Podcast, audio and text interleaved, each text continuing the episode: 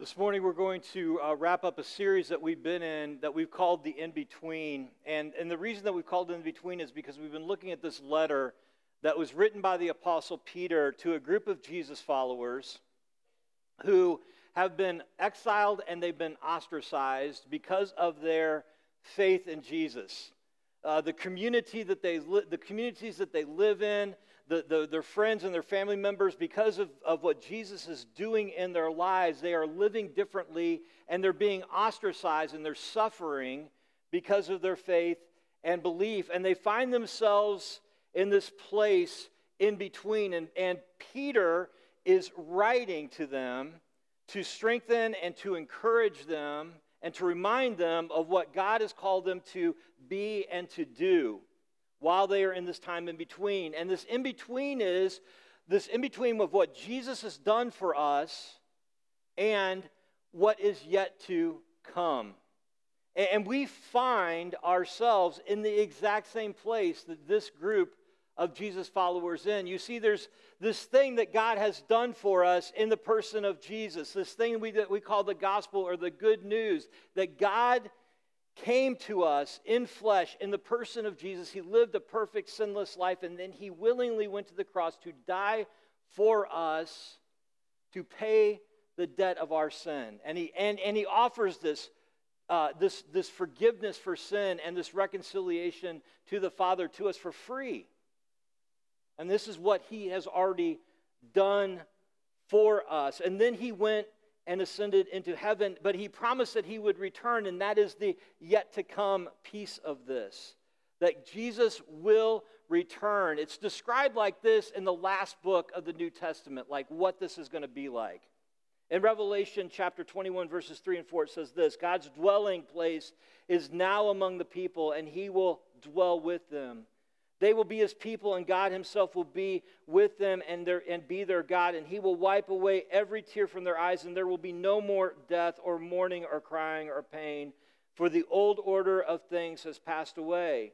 Those who have made that decision to follow Jesus will have eternity in this incredible and a, in a beautiful place with him forever. That's the yet to come. But until that time, we live in the in between. But God doesn't leave us alone in this in between. God, in the person of the Holy Spirit, for those who, who have, who have uh, agreed to follow Jesus, have the Holy Spirit, have His presence with them, and He continues to point us to Jesus and remind us and transform us to be more like Him. And Peter reminds them and us this morning that God is continuing to work and move. When we decide to follow Jesus, we don't just sit around, we don't just gather once a week. We and wait for his return. God has a plan for us, and God's kingdom is both present and future. That this abundant life that he promises us is this freedom that we can experience both now and forever. There is a calling and purpose for each and every person who follows Jesus now. We are called to be an active part of God's kingdom, sharing all He has done for us with as many people as we can and participating in what God is doing to bring about the peace and love and joy that we can experience now.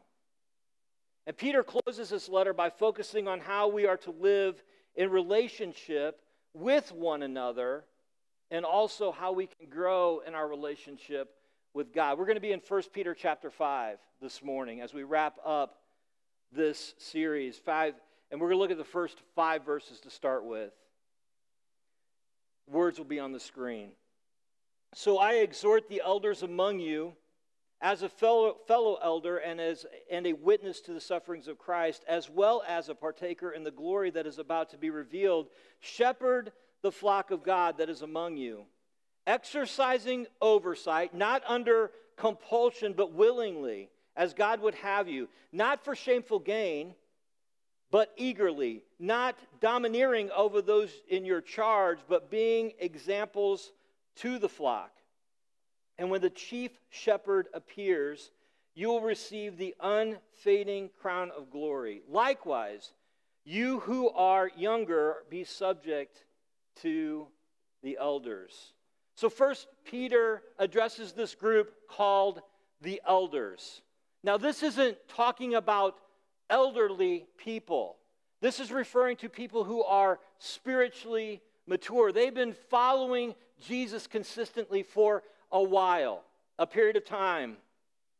And they aren't perfect, but they are living a life that's in submission to God, being transformed by Him, and living according to His will. And they've been chosen and set apart to lead the local church. And, God's plan and design for His church is to be led by this group of shepherds or elders as God leads them.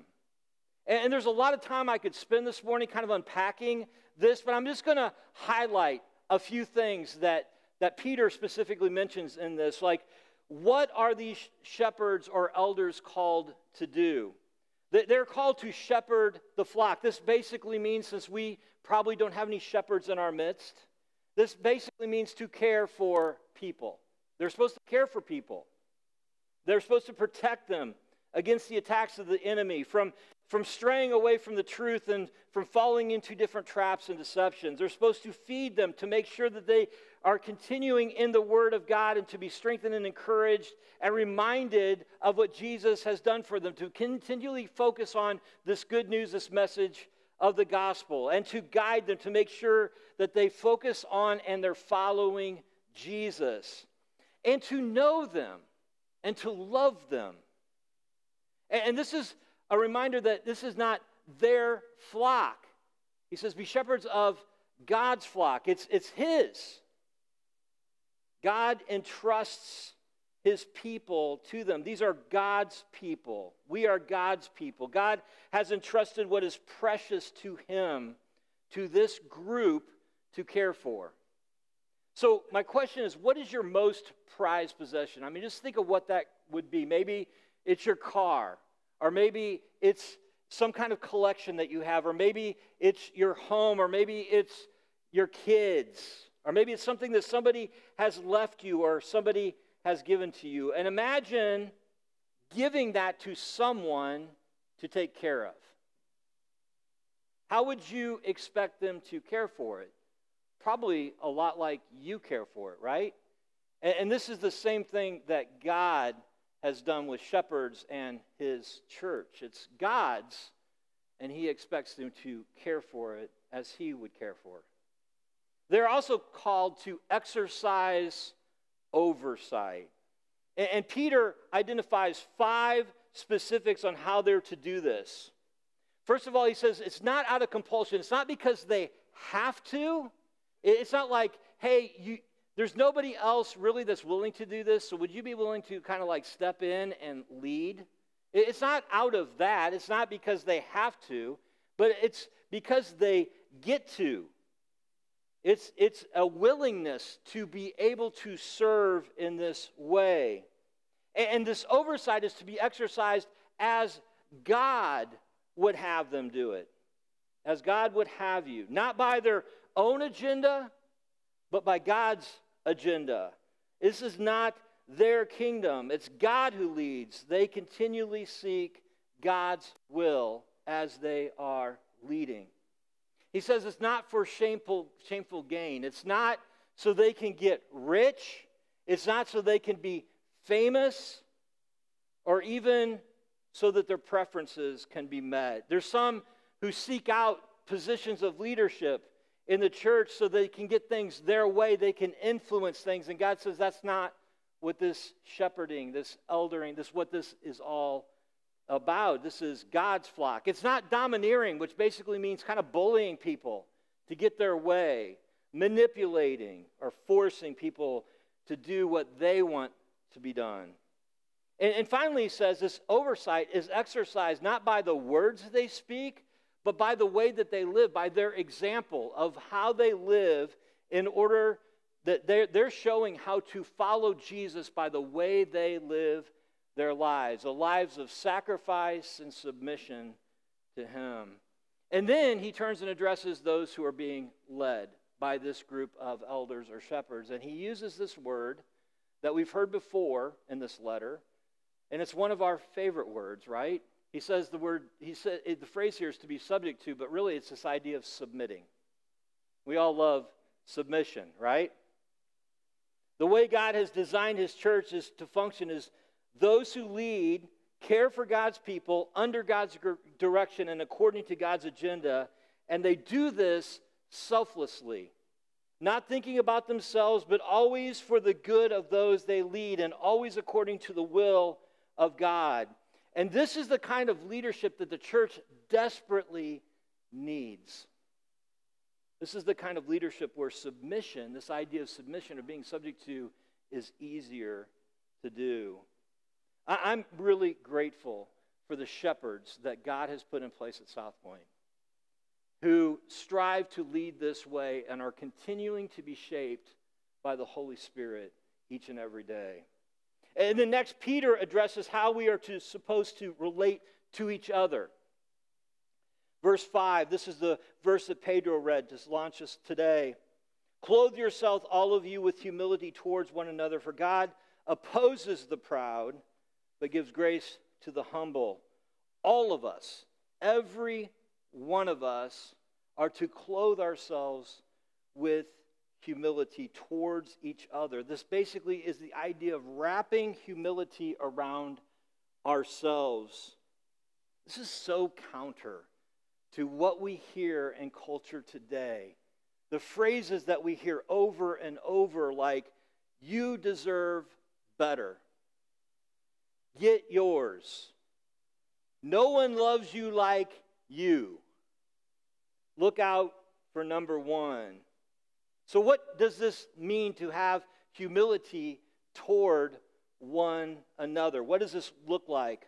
Our, our staff team just finished reading this book together called Unoffendable by a man by the name of Brant Hansen. And in this book, Brant talks about what humility is. He says this real humility isn't about putting yourself down or pretending your, your performance is substandard at everything you try. Real humility lies in self forgetfulness. Self forgetfulness. Jesus describes what this self forgetfulness looks like in Luke chapter 9, verse 23. He says this If anyone would come after me, and in other words, if anybody would follow me, this is what it means to let him deny himself to take up his cross daily and follow me. And then he expands on this in Matthew chapter uh, Matthew uh, 16, 25. He says this: If you try to hang on to your life, if you try to control your life, if you try to be in charge of your life, if you try to make it all about you, you will lose it. But if you give up your life for my sake, you will save it. Humility is denying ourselves letting go of all we try to hang on to and trusting Jesus, following him in all of his ways. C.S. Lewis puts it this way Humility is not thinking less of ourselves, but thinking of ourselves less. When we all do this together towards one another, something amazing and beautiful happens. Not just in the community, this church community itself, but more importantly, to a world that is watching us. Let me, let me point out one example of this that you see in Scripture of how this is lived out. And this is found in the book of Acts, chapter 4, verses 32 and 34. It describes what this new community, this church that had just started, began to do. It says this Now the full number of those who believed were of one heart and soul, they were unified. And no one said that any of the things they, that belonged to them were, were his own, was his own. But they had everything in common. There was not a needy person among them. Can you imagine that? There's a community of probably 10,000 plus people, and there wasn't a need among them. For as many as were owners of lands or houses sold them and brought the proceeds, what was sold, and laid it at the apostles' feet, and it was distributed to each as he had need.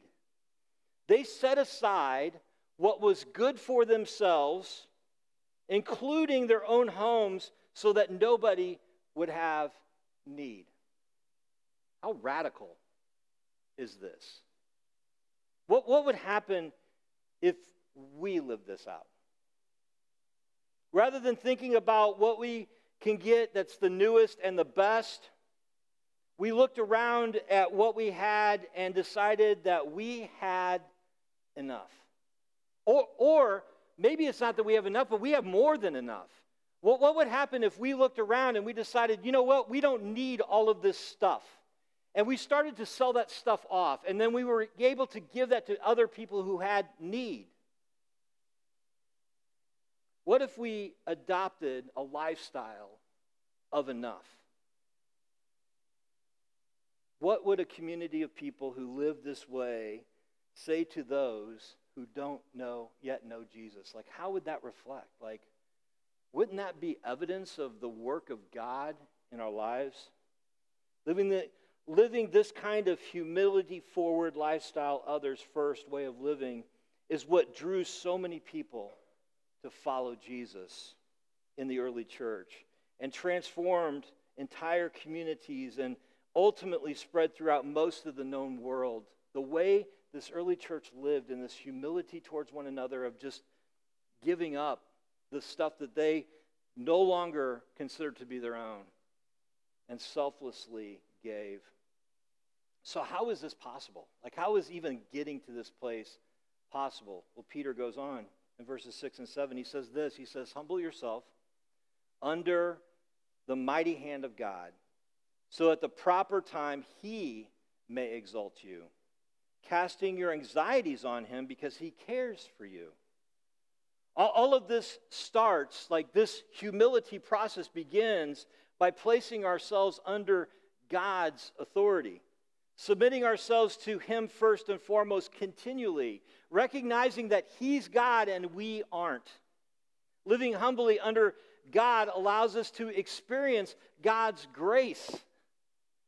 It starts with recognizing our own brokenness and knowing that God has forgiven us.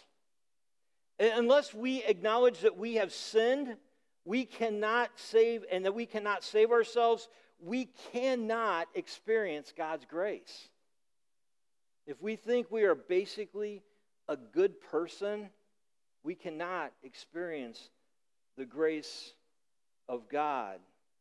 He goes on to say that when we submit ourselves, when we put ourselves under the mighty hand of God, that He is the one who exalts us. This, uh, this idea of God is the one who then lifts us up. We don't have to lift ourselves up. God is the one who does that. And He does it in the proper time, like it's His timing that this happens. There, there is something in us that longs to be noticed, to be recognized, to be seen. And I think that's one of the reasons that we see social media become so popular. It feeds that need that we have to be recognized and seen. It taps into this idea of self promotion, you know, this idea of becoming TikTok famous. And sometimes it influences our lifestyles in the clothes that we choose to wear and the purchases that we make and the cars that we drive. Like it influences because we want to be seen for something, we want to project something, an image. And Peter says there's only one whose attention matters it's God. And knowing how much He loves us is enough. He, he is the one who will, in His perfect time, lift us up. It's not for our own self promotion, but it's for His glory because the reason He lifts us up is so that we can reflect Him to others. And then He says that we're supposed to cast our anxieties on Him.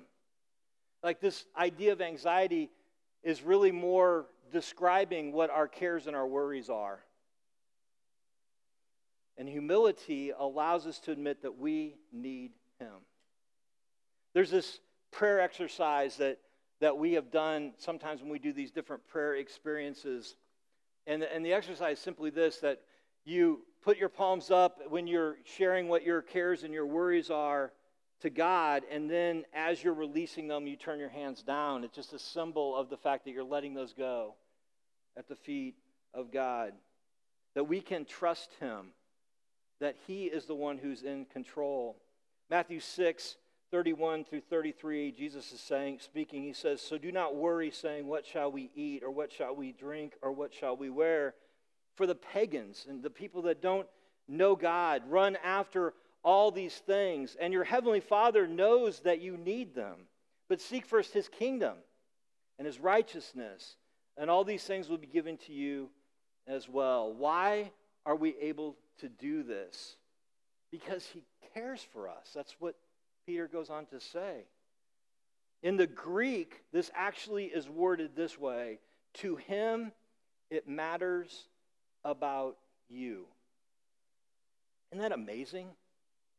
The God of the universe, you matter to him.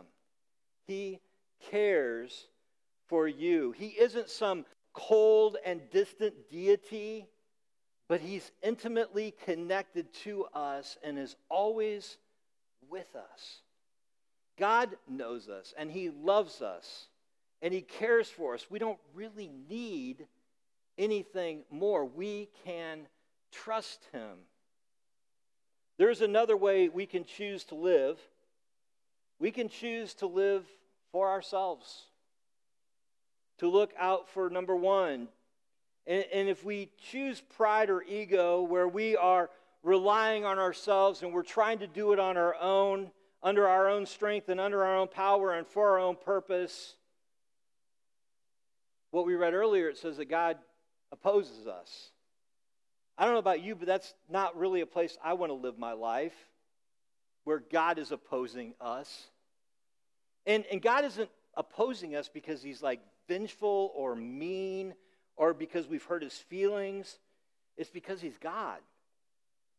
He, he's the only one who's good for us. He, he is the only one who we need, and he will do this lovingly in order for us to come back to him, to where we need to be, even if it means opposing us. Peter then warns against what can happen if we choose to do our own thing. Verses 8 and 9, he says this He says, Be sober minded, be watchful. Your adversary, the devil, prowls around like a roaring lion seeking someone to devour.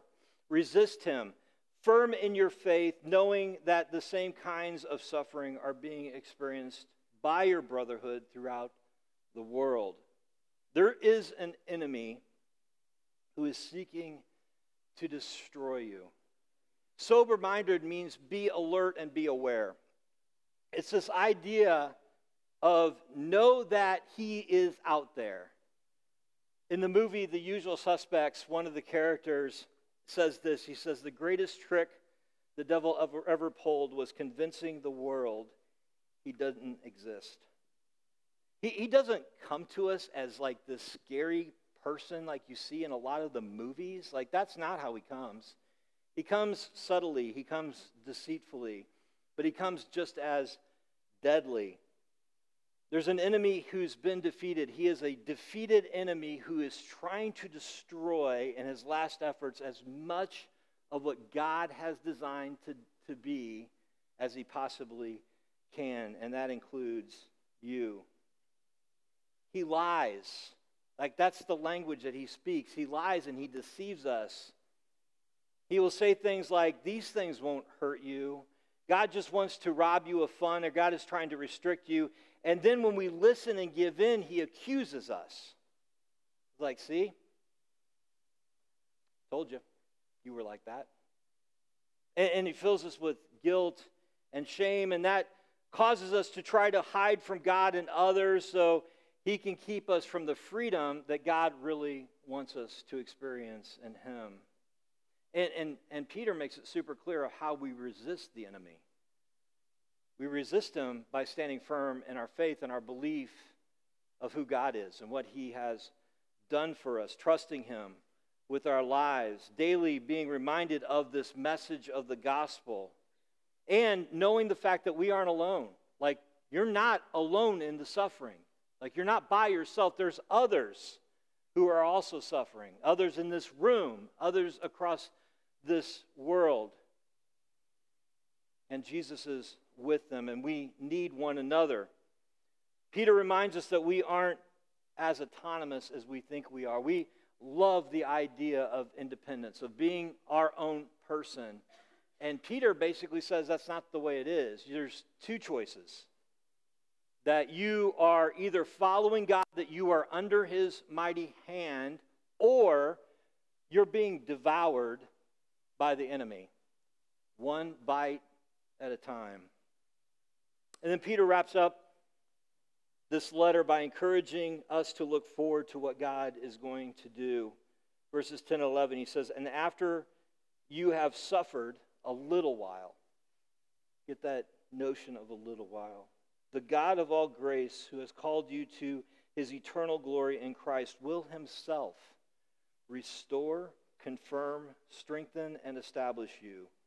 To him be the dominion. The dominion is the idea of power. To him be the power forever and for forever and ever. Amen. If there was like a thesis statement for First Peter, like this letter, this would be it.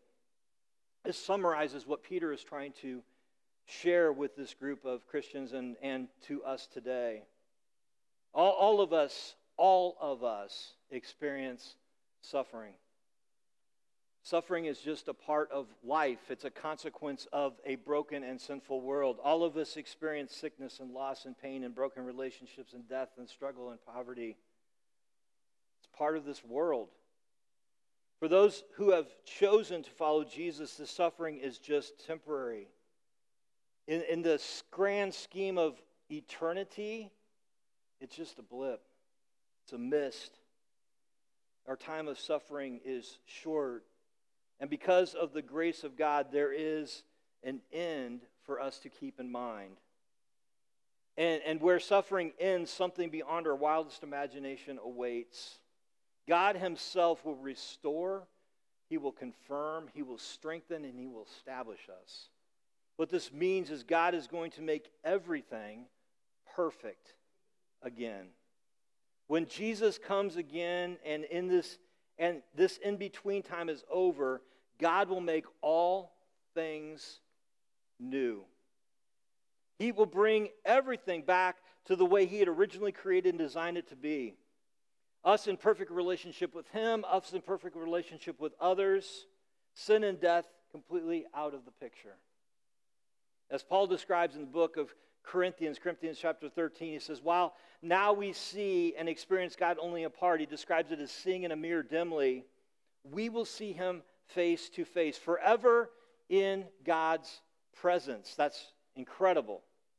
This is the hope that we have and the hope we carry. It's why we don't fear death. It's why when we lose someone who loves Jesus, who has followed Jesus, yes, we grieve, but we don't grieve as those who have no hope. This is why we can face the suffering and challenges of this life, knowing these are brief and there is an eternity awaiting that is going to be far more than we could ever imagine. This is the hope that is available to everyone. If you're following Jesus, Know that this is your future. Live this hope. Don't get caught up in the temporary, whether it's the circumstances in your life or the stuff that you own. We have an amazing hope that we can and that we should live. If you're not yet made that decision to follow Jesus, my continual prayer for you is that you will. It doesn't matter what you've done or how you've lived your life up to this point. You don't have to be good enough because Jesus is good enough. You don't have to earn this. God freely offers this amazing grace to you to be forgiven of all your sin, those that you have done and those that you will continue to do, and to be reconciled back into a relationship with Him now to experience true freedom and peace and joy, to be able to live an abundant life now and the hope of a perfect life in eternity, to be able to join in and be a part of his kingdom and all that he is doing right now. This doesn't mean that everything you struggle with will go away or that all will be rainbows and puppies. That's not what he promises. What he does promise is his presence with us in the midst of our pain and our struggle, his comfort, his peace that passes anything that we can understand or comprehend, his joy that fills us daily as we lean on him and reflect on all he has done for us, and the hope of the future that we have with him. That is what I want for everyone. Let's pray. Father, thank you for this amazing hope that we have in Jesus. Thank you for the life that you have given us now and the reconciliation that you have brought to us through the death and the sacrifice of your Son. Thank you for the fact that, Father, you continue to transform us, to make us more like you. And Father, I pray that you would work and move as only you can through your Spirit to continue to draw people to yourself. Father, I just pray that this week that we would take those next steps to just continue to lean on you, to continue to trust you. The Father, that we would cast our cares and our worries upon you. Father, that we would live this hope out. That as Dustin talked about last week, that we would be that we would be ready to give an answer for this hope that we have to anybody that asks. That we would live in such a way that people would recognize there's something different in the way that we live, the way that we approach life. And Father, that you would use us somehow to continue to spread your kingdom to everyone. And it's in Jesus' name we pray. Amen.